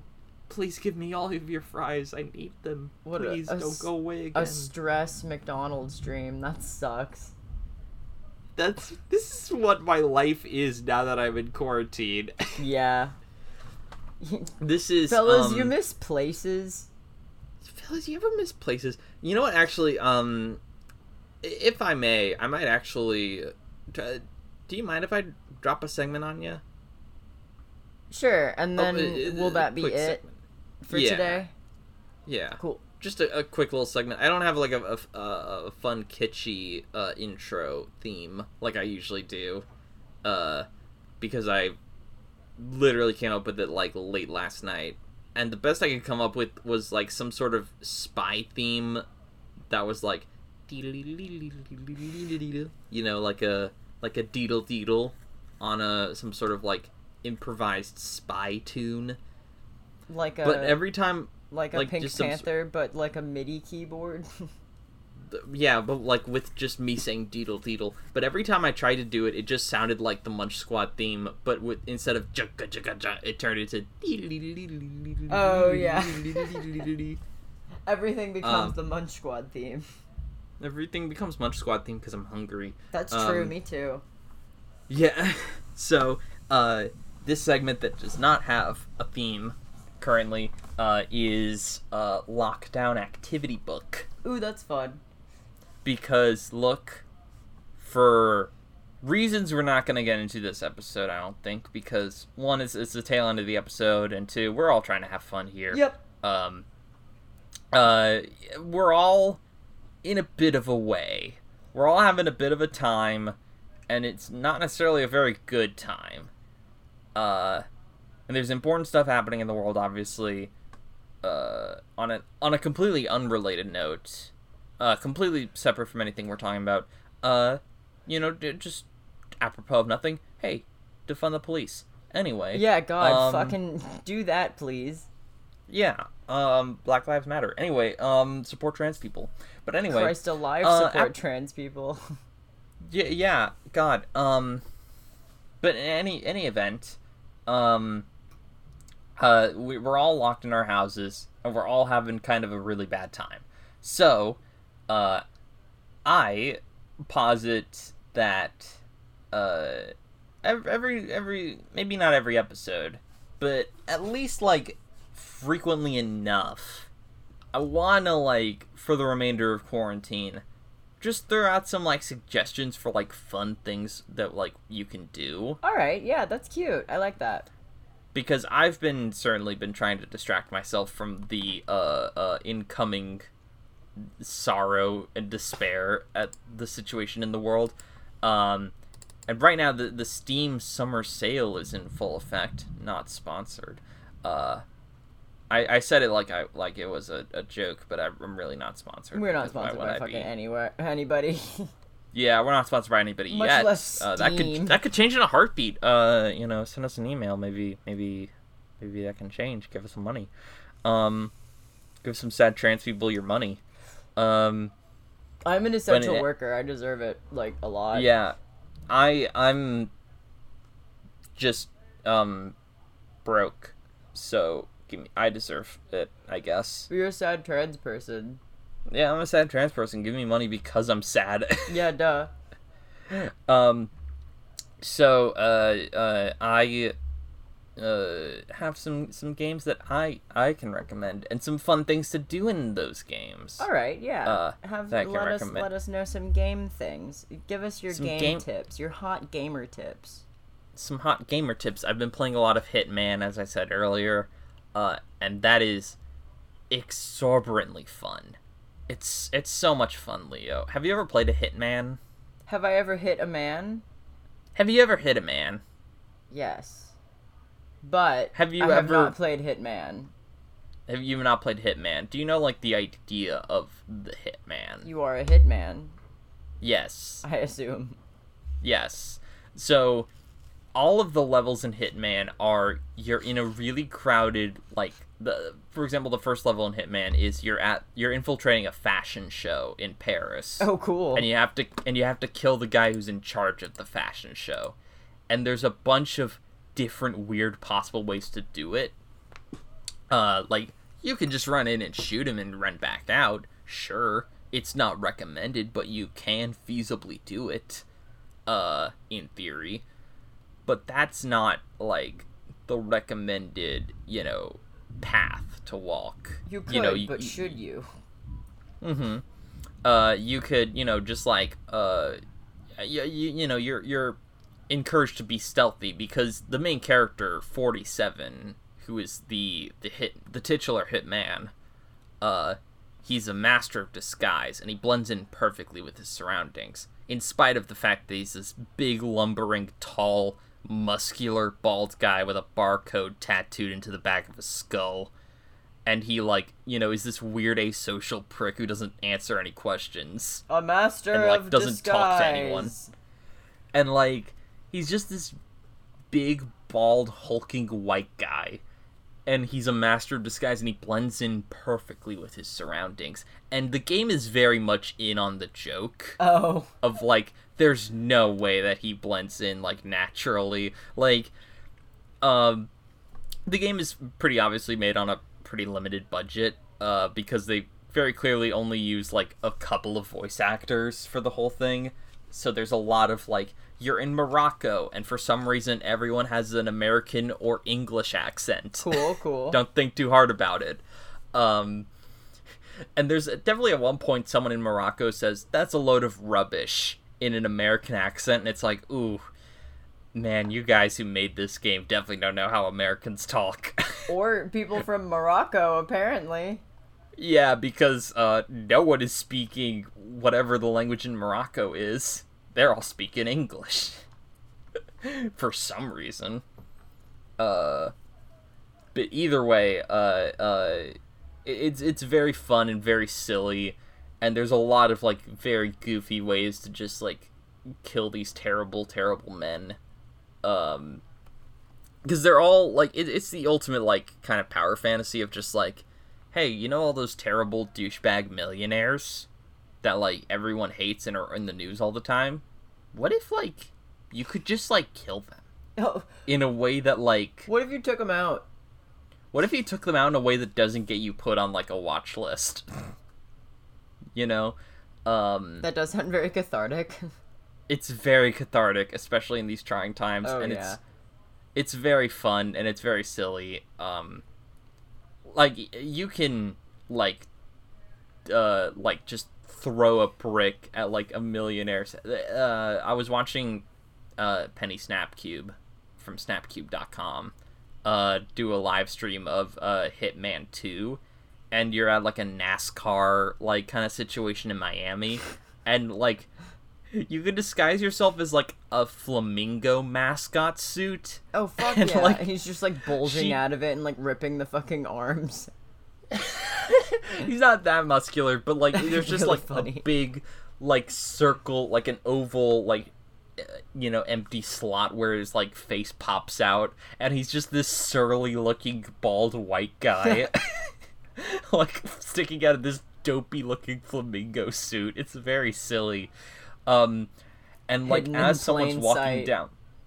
As someone's like walking down like the red carpet, you know, after running the winning the race, she uh she just has the uh 47 pick up like uh, a soda can and chuck it at her head so she falls over onto the red carpet and as people start like shooting at him. He just runs over and snaps her neck and runs. Jesus Christ! it's just like you throw a soda can and knock her onto the floor and then you just kill very in like the most passive way possible just like oh well i'm here by the way. Bye. Later. like i'm out of here. It's very silly. Uh, i've been playing a lot of sims 4 lately uh, because we all need that social interaction right now. Uh, and I uh, recently found an article on PC Gamer uh, that I was originally gonna read uh, verbatim as the cold open, but then in rereading it earlier today, it's way too long for a cold open. it's way too long to read on the podcast. Uh, it's very long. It's the article is by Christopher Livingston. If you want to look it up, uh, the article is on PC Gamer and it's titled "I ruined Santa's life and career by gifting him diseased raccoons in The Sims 4." Uh, So you should do that in The Sims 4. Is that what you're suggesting? yeah, you feel free by all means. Like if you have the Sims 4 season expansion, just give Santa or, or Father Father Winter, as he's known in the game, uh, just a bunch of like sickly raccoons who won't stop peeing and chittering everywhere. Uh, just give him like all of your like sick raccoons and ruin his life. Why do you have sick raccoons? okay so in the article he says that uh he uh he he tried to create a red panda panda by breeding a bunch of cats and raccoons with their own grandparents Oh my god, what? which which left him with six cuddly abominations of nature they turned out cute enough but i essentially now live with half a dozen filthy chittering multicolored raccoons that i don't know what to do with. Uh uh uh blah blah blah blah blah yawn. Anyway uh here uh, uh, a man named clement frost is strolling through the neighborhood. Uh he's obviously the the sims version of santa. Uh i flirt with him. Perfect. uh, I invite him to move in. Uh and so I leave him behind. Uh, it, it, will it ruin Christmas if I make Santa live in my tiny house with my garbage animals? I'm willing to take that risk, even if it's not the original question I set out to answer. I will ruin uh, Christmas, I swear. Yeah, um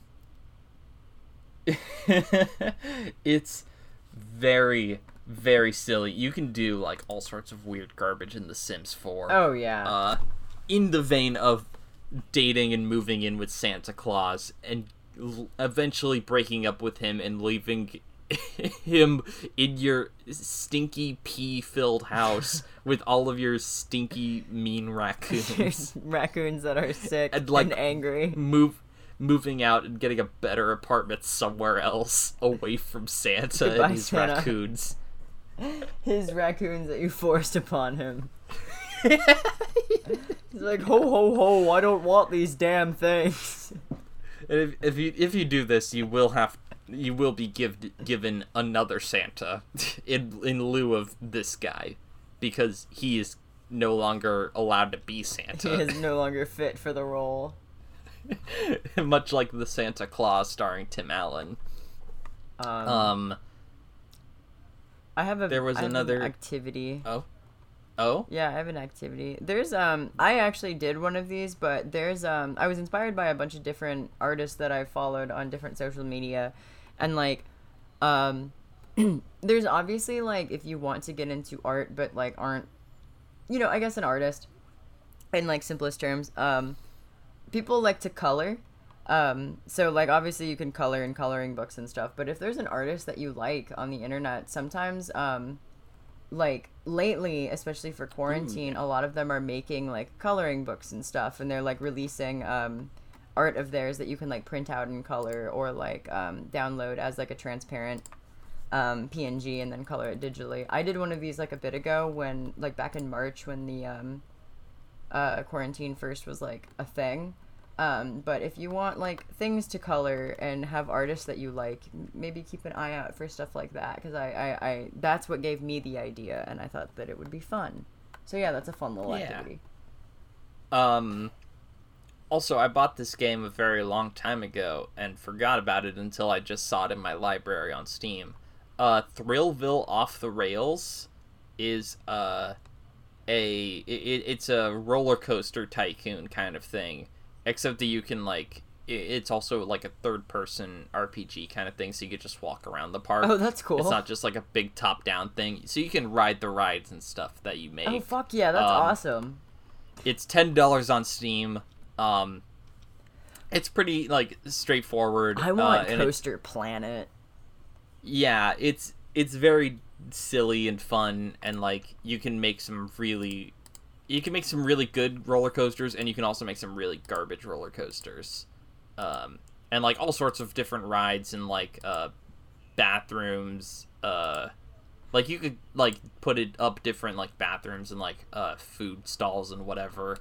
Uh, it's very customizable and really fun. That's cool. Uh, uh, Yeah, I'd love to build me some fake roller coasters. That sounds cool. yeah god um there's a lot of other stuff uh i all the most of the lego games are on sale uh and if you know me you know i love lego games um recently i have uh again 100%ed lego dc supervillains You replayed Uh, it? yeah Nice. and 100%ed it again uh i don't fully recommend uh 100%ing lego games unless you uh one have nothing else to do and two uh want to catch up on some podcasts and stuff uh because i feel like those games are best to, these games are best to play on mute with like while you're doing something else kind of Oh, that's kind of nice. Yeah, it's kind of mindless Not- while not- you like. yeah not as an insult to the voice actors or writers or anything like that uh it's just like especially after beating like the main story like they're it really is just like running around as like a batman and like the condiment king and whatever and just you know unlocking different other all the different other characters and like uh you know uh finishing up like races and stuff and like uh you know collecting all the gold bricks Yeah, like And, to a like- point, like you've already gotten the story and you've heard the performances. Like at that point, you're just doing the shit over again, so it's just repetitive. Um, Lego DC Villains is really good because it has uh, a lot of cast members from the original like animated series coming back. Mark Hamill is the Joker, uh, who's always great. Tara Strong is Har- Harley Quinn. Uh, Kevin Conroy is Batman. Uh, really, really good cast going on there. that's awesome. uh, that Mark also- Hamill. Yeah, I also got uh, Lego The Incredibles in the sale, uh, which I think is uh, um, I, I think it's down to like ten or twenty dollars. I, I can't remember for sure. It's usually like forty, uh, Oh like wow. new. So yeah, because it's it's still like relatively new. Um, that game's really fun because it has like a bunch of other uh characters from the extended Incredibles lore. So like uh Gazerbeam is a is a playable character, Yeah, even though we never remember see him. him in action in the movie because he's dead. Yeah, he's and a skeleton. dead. He's dead in a skeleton in a cave. He's not in the game. Uh, he's not dead in a skeleton in the cave in the game. Uh, he's uh, still alive for some reason because it's a, a children's game and they need to kidify it a bit, which is disappointing, but like whatever. Uh, it's just a dumb fun distraction, you know, kind of game.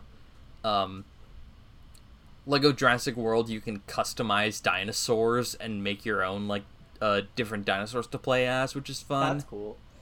I want a Um, pterodactyl saurus. Yeah, it, there's a lot of like uh just silly weird stuff that you can do with these all the Lego games that are really good. Uh I always recommend Garry's Mod. Uh it's it's probably on sale right now. Let me let me actually double check that. Yeah, it's on sale for 5 bucks. Um Nice. so it's yeah, it's usually 10, but now it's 5. Uh it's very cheap and it's very like uh um what what's the word? I- I- there's just a lot you can do with it. Customizable? it customizable, I suppose. Yeah, there there's um rudimentary maybe. No. But like uh, there's a lot of different things you can play in it. Uh, I've been playing a lot of prop hunt with my friends lately, uh, like long distance. I've been also playing a lot of uh, Trouble in Terrorist Town, which is a hidden role game where uh, one person, where everyone is a, a a terrorist, which hasn't aged super well yeah. as a title Yeah. but like uh, just kind of ignore that part uh and one person is the traitor and you have to figure out like who the traitor is uh as they pick you off one by one it's very fun especially if you like role play it as like the traitor and whatever um there, there's a lot of like and also like uh you know with all the user you know uh you know generated content stuff and like different skins and player models and npcs and whatever Oh yeah, there's you a can ton play of shit that you can import into Garry's Mod. y- uh, you can yeah like uh, not not just like from like other you know source engine games like uh you know i was gonna say fallout but that's definitely not the case uh uh half-life uh and portal and uh team fortress and whatever but also just like stuff like i can play you could play a shaggy Yeah, like there's a be shaggy, player model in the workshop uh and there's like uh, a Gwenpool model that I really like. Um, there's uh, there, there's there's just so much stuff, and it's just like so like it could be anything you want to make of it, and that's very fun and like cool to me. I really enjoy games like that that are just like they are what you make of the game. It's Um, almost like you make it yourself as you play it. Yeah, uh, that's another reason I really like Hitman is because is, is because 47 is such a blank slate of a character that like he literally doesn't even have a name outside of 47. Yeah. Uh, that like you can just kind of impose whatever like personality you want to put on him, kind of. Uh, so if you you know uh, want to make him this like goofy idiot, then like you definitely can play him as a goofy idiot, or you can play him as like you know this very straightforward hitman. You know, Very grouchy and serious. very grouchy and serious and surly.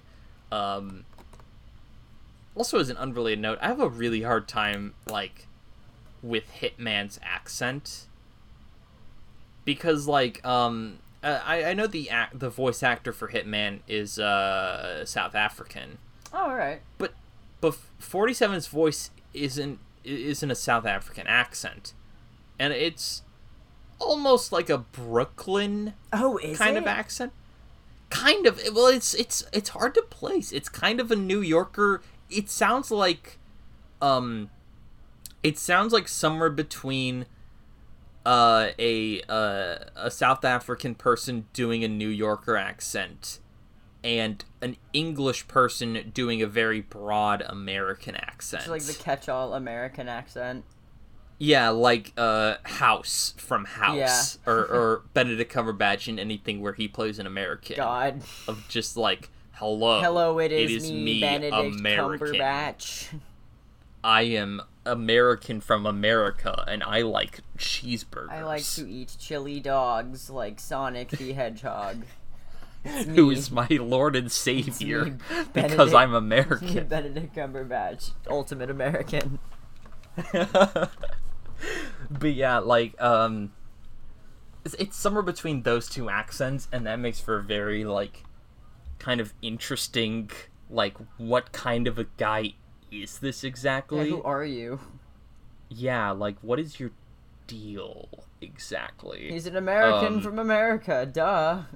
He's an American from America, or he's a New Yorker from South Africa, or he's uh, a South African from New York, or he's. I Or he's have just no British. idea. What? He's just British and he just has an accent that nobody can place. Yeah, he's just difficult to place accent. Maybe that's what makes him such a, a master of disguise. Is that everyone listens to him and is like, "Where are you from? What's what's your deal?" like, like I have no clue like where you're from if you're from anywhere. So I guess you're probably one of us. All right, sure. um, but yeah, that's that's uh we're you know running short on time. Uh, so That's I- a I- gold I think mine that, of games. That'll what? It's a gold mine of games. yeah, It's um, also a and also opportunity to check out the uh, bundle for racial justice uh, from itch.io. If anybody bought that, it was like five Yes. bucks for like a fucking ton of games. Um, I definitely picked that up when it was available. It is no longer available as of recording this, unfortunately. Um, but I picked it up along with some of my friends. And uh, if you were able to grab that, you should definitely like check it out because there's a ton of shit in there that's like really really cool. Um, there's even like game assets and like music that you can just like use for free and stuff like that. It's very cool. Um, definitely will be taking advantage of some of that. But yeah, check out the itch.io game bundle as well if any of y'all like downloaded it or um, I think I think itch.io has a sale going on right now as well, but I'm not entirely sure what games are going to be on it. Um, but yeah, check them out as well. Um, and also for Steam, just as a, a little little uh, tip between you and me, uh, there's currently a deal uh, where uh, if you buy uh, if you spend uh, thirty or more dollars, uh, it discounts it like five dollars off. Steam? Uh, yeah, Really? So like if you buy your games in bulk?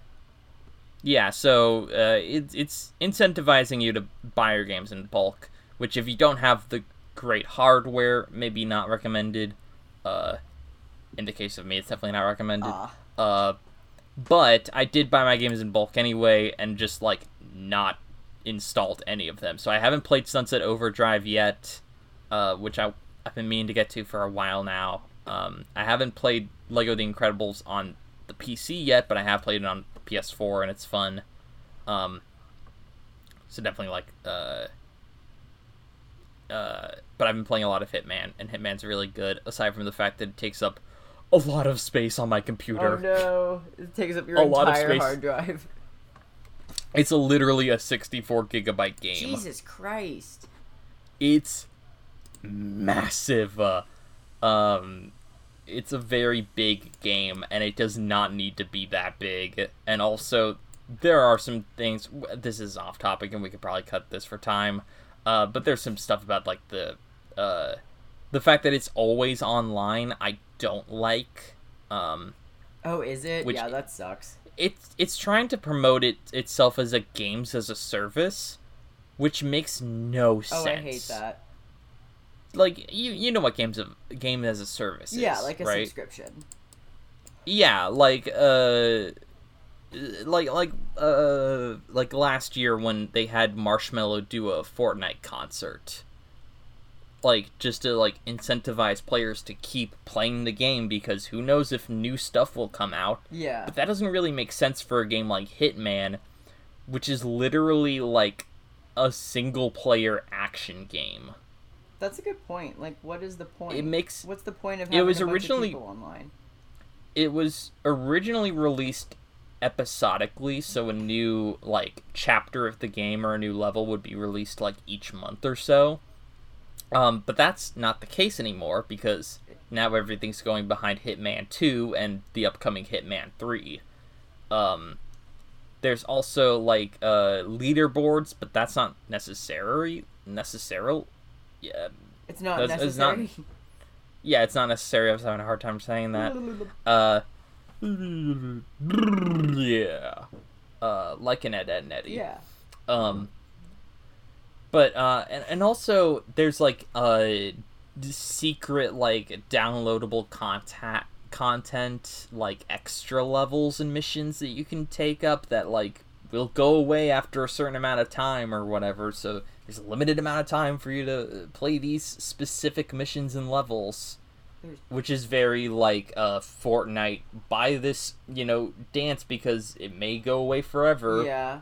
games like this for like you know current generation they're not going to last forever because like you know that that Nintendo uh Wi-Fi connection and whatever for the Wii and stuff that's gone so like any game that needs to be online all the time for the Wii is not going to work anymore Yeah, like the games become and it's only a matter of time obsolete. before the the PlayStation 4 and Xbox 1 and whatever have the same fate Yeah, like the the games become obs- obsolete as the consoles progress, and that's why um, Sasha and Tyler have been talking a lot about like game preservation and like restoration as Mhm. like a way of preserving art. Um, Uh, and and we've we've talked about this a bit. We've touched on this a bit on uh, deep dive, um, about the idea of like game preservation and why uh, emulating is good. Actually, yeah, it's fucking cool as hell that we have access to this shit that would just be like rotting on a hard drive somewhere at Nintendo headquarters. But uh, but also with games as a system like like Hitman, where the game has to be online all the time. If you don't have it online all the time, uh, you're never gonna level up. So you can't progress Like, the game at all. You can. Like you can still like if you complete a mission like you could still go on to the next mission and so on and so forth. But like um Your skills won't change. uh so it, it, the more times you kill and like explore and like try new ways of killing your you know targets and whatever in hitman you unlock new things. So you can start the mission in a different location in a different disguise with different weapons and stuff um so you can try a, a different route and like keep experimenting with different routes and different uh, attempts and like different uh, skill sets and stuff if you aren't playing the game online, you don't level up, so you don't get those new skills and abilities and whatever to like try and progress the game in new different ways. I see. Okay. So it really limits players. It, it punishes players who don't have a good internet connection or don't have an internet connection at all. Yeah. Uh, and it's that's really sketchy to me. And the game didn't sell very well apparently, or at least well enough for Square Enix's uh, likes. So they sold off uh, the developer and the brand to a, like an independent uh, publisher, I think. Um, which all seems very sketchy. Apparently, that's l- it's less of a problem in Hitman two and three, but it is still like kind of an issue because the games are connected so much. Yeah. You're missing like an Um, entire chunk of the story if you can't play the first one. But also the fact that like uh, if you have Hitman one and two installed, like it basically becomes one game. Because like you can like from the selection menu in like Hitman one, you can you know select any of the missions from Hitman one, or you can just click on Hitman two in the menu of Hitman one and see all of the missions in Hitman two. That you can now play in Hitman one because it's the same engine. I don't know. It's very confusing and weird. Yeah, I have no idea. Um, but like, I don't know. It, it's very. I don't. I don't trust like that. I don't. I don't like that whole situation, and uh, I'm glad Square Enix isn't in charge of the games anymore because it seems like that was really their idea to push for the game as a service kind of idea. I hate that but- idea so much. Just fucking Yeah, make a fully too. realized game and release it. It's not that hard. Yeah, like uh, a game with DLC, like you don't need to have the game all the time installed constantly in order to like get new stuff. Like you don't need to have Smash Brothers loaded up on your uh on your Switch constantly in order to get the new DLC.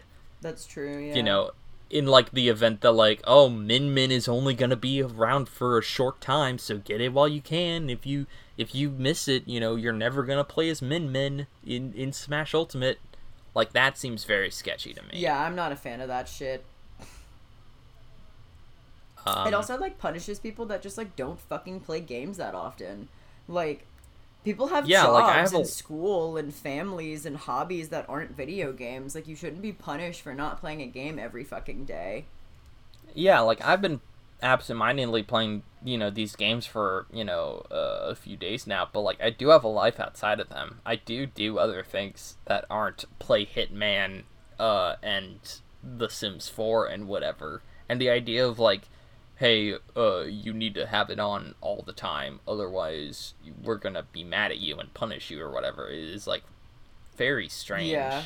And like kind of hostile in a Yeah, it's, way. like, hostile it's that weird kind of like passively hostile like company to uh consumer like kind of like I don't know.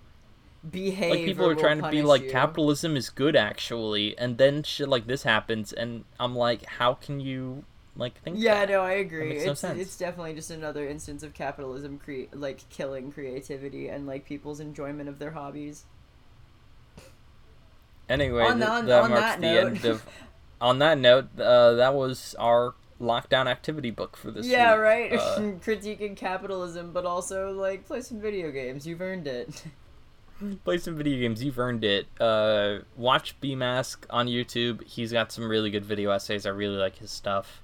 Um, uh, um, other thing I was gonna say. Where can we find you, Jesse? uh, Well, I here's the thing. Um, oh, you deleted Twitter. I do. I my Twitter's still there. You can still follow me on Twitter at uh, jdanny626 j d a n n i 626 like the stitch number um but i deleted the twitter app because i was just so tired of seeing all the all the discourse i literally like muted words and phrases just so i wouldn't have to see discourse around them anymore Oh yeah. i deleted the twitter app I'm definitely distancing myself from Twitter. I like hid it in my apps, so like I want to stay I just straight informed to some it. extent, and I'll like look at it in the morning sometimes. But I will definitely like. I think after after a certain point in the day, I'll just like not look at it anymore. Um, so I'm trying to like discipline myself to not use it so much anymore. But I haven't gotten to the point of like deleting the app yet. Yeah, I definitely deleted the app. You can still follow me on there. The the app is still uh at, le- at least I'm still up on there. Um but like if you don't uh, if you like uh want to follow me on like an actual um like social media platform that I, you know, actually am still using uh but also not very actively uh, I'm on Instagram, also at jdanny626. Uh, you can also find me on Twitch at jdanny626. Uh, that's, again, that's J D A N N I 626. Um, I'm on Twitter still, but like it's mostly like political stuff. It's my my Twitter has become Oh, like pretty serious. Um, it's uh, Gouache Boy still G O U A C H E underscore boy. Uh, and my art Instagram is G Boydles G period B O Y D L E S. Um, and I've also not been as super busy on my Instagram, so everybody's taking a break, I guess. But that's okay. It's healthy. Yeah. It's Yeah, healthy to everyone- be not plugged in all the time. I truly believe that. Yeah, everyone's taking a much needed break. Um, and uh, we have some stuff in the can uh, for like ideas and uh, just fun things to do in the near future, especially now that we have a, a working PC between yeah, us. Yeah, God, my computer kicks ass, and I'm so excited to do a bunch of shit with it. So yeah, yeah, keep Thank an eye God. out. That'll be very fun to like explore all Um, of our new options. Yeah, so uh, get ready for uh, some games and videos and streams uh, in the future. Uh, if you want to check out our streams in the future, Yeah. uh, you can follow me again on Twitch at jdanny626.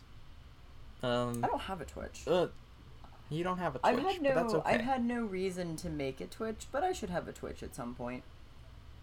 in in the future at some point. Yeah, You can use mine until then if you yeah. I figured whenever we did videos, we'd just use your Twitch. Um, Mm-hmm. But yeah, thank you so much for listening to the, today's episode of Best Boys, and we will continue down this rabbit hole of Jesse's creativity in like, you know, a couple more videos or a couple more episodes. Can I be honest? I legitimately forgot that that was the premise of the episode because we were in lockdown activity book for so long that I forgot that this episode was supposed was originally about. you really, uh, you really went uh, off and talked about a bunch of video games. I we really went off and talked about Hitman and like games as a service. God, I hate capitalism. Games as a service is a bad games. idea. Capitalism sucks. Capitalism and video games is a bad mix, as is capitalism and anything. Also, you Mhm. know, defund the police, Black Lives Matter, support trans people, um, Yeah, protect trans kids. Uh, sign some petitions, donate to some charities, get off your ass, Yeah. do something, like please, Mhm. get involved. Yeah. And also, um I I hate that I I made the joke in our last Best Boys episode of Best Boys Proper. Uh it's not really a joke, but like it I stay inside. Yeah, fucking For stay God's inside. sakes. Stay inside, wear a mask. God Almighty, if you can manage to stay inside, do it. If you're not doing it, you're making it way worse for everyone else who is continuing to have to stay inside. my friend our our friend on our in our server um has been like inside social distancing because of health related issues since January like Yeah. this is not like this is this is bad for for for people who aren't necessarily like people who are like quote healthy but like there are people that are like you know disabled in like whatever way or they have like health complications and they've had to like be distant and stay home or whatever for far longer and it's getting even worse so like yeah fucking wear a mask at the very fucking least um Yeah, and like I'm uh without going too much into it, like my parents and I that I'm living with, like we're all high risk in this house. And if I can be gross for a second, um yo, I really got to get laid. And the longer y'all chuckle fucks make us stay inside, the like longer it's going to be until I can like have that fix happen this problem. Yeah. So the longer you make us stay inside, the angrier and hornier I'm gonna get. and you don't want that And you don't want me to get angry and hornier.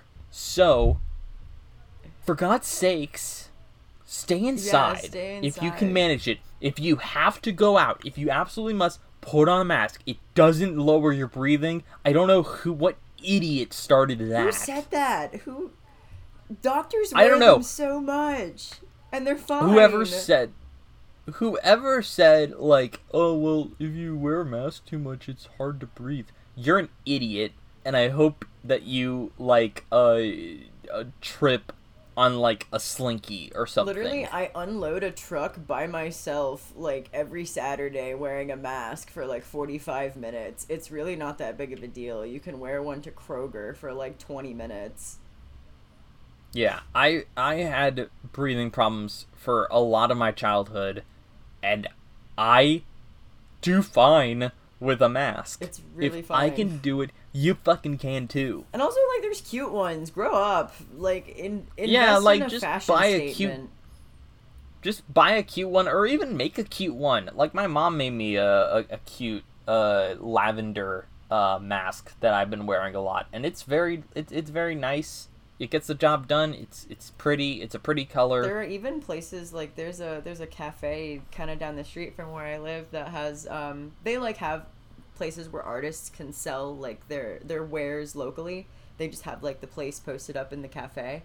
Um, but there's somebody like selling masks that they made. Um, and one of my friends got one and they're like really cute and like it's like a jellyfish pattern and I'm sure that they've got like a ton of other cute patterns like you can support local businesses too like just fucking get a mask and wear it. Holy shit. Get a mask and wear it. Anyway, thank you so much for listening to this episode of Best Boys, and we will see you next time. and remember All of that. no that's it. Just and remember. All right. remember remember things. It's easy to forget things So remember them. so remember them You idiot. It's a message to myself. Because I forget things very easily. I'm gonna stop recording. Me too.